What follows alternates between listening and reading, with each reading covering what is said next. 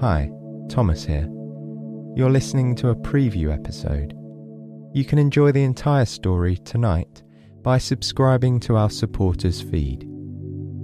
There you'll get access to the entire back catalogue, bonus episodes, and more, and it's all completely ad free. Click the link below to learn more. And thank you so, so much. Me and the team really appreciate your support.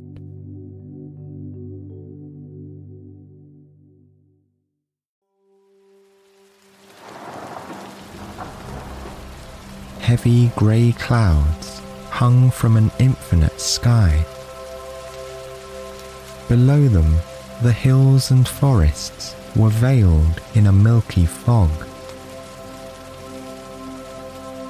King Helios walked through his beloved garden, lost in thought. No matter the season, it was beautiful to him. But nature here was mostly asleep. The trees scarcely moved their leafy branches. When the birds sang, they twittered only lullabies. Covered by a thin layer of snow, the sweet scented roses never bloomed. Here in this kingdom, it was always grey and always cold. The sun rarely peaked above the horizon, and because it was so dark and uninviting, night often seemed to bleed into day, the hours passing without definition or notice.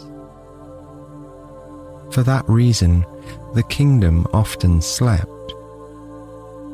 What was there to look forward to with each passing day?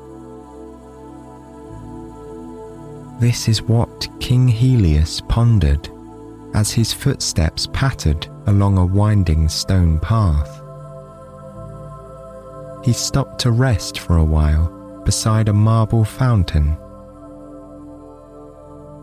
In a pleading voice, he asked the fog to lift its web and the clouds to break their formation. Under the bright rays of a glowing sun, everything would be better, he thought. But the garden remained still, quiet, and cold. The fresh smell of rain permeated the air, and as his breath grew longer and softer, the old king gently closed his eyes. He imagined that his body was as light as a feather, allowing him to fly towards the ashy sky. There, using his bare hands, he cleared out the rain clouds one by one. Slowly, the grey parted. When none of the clouds were left, he pictured himself floating freely in a sea of blue.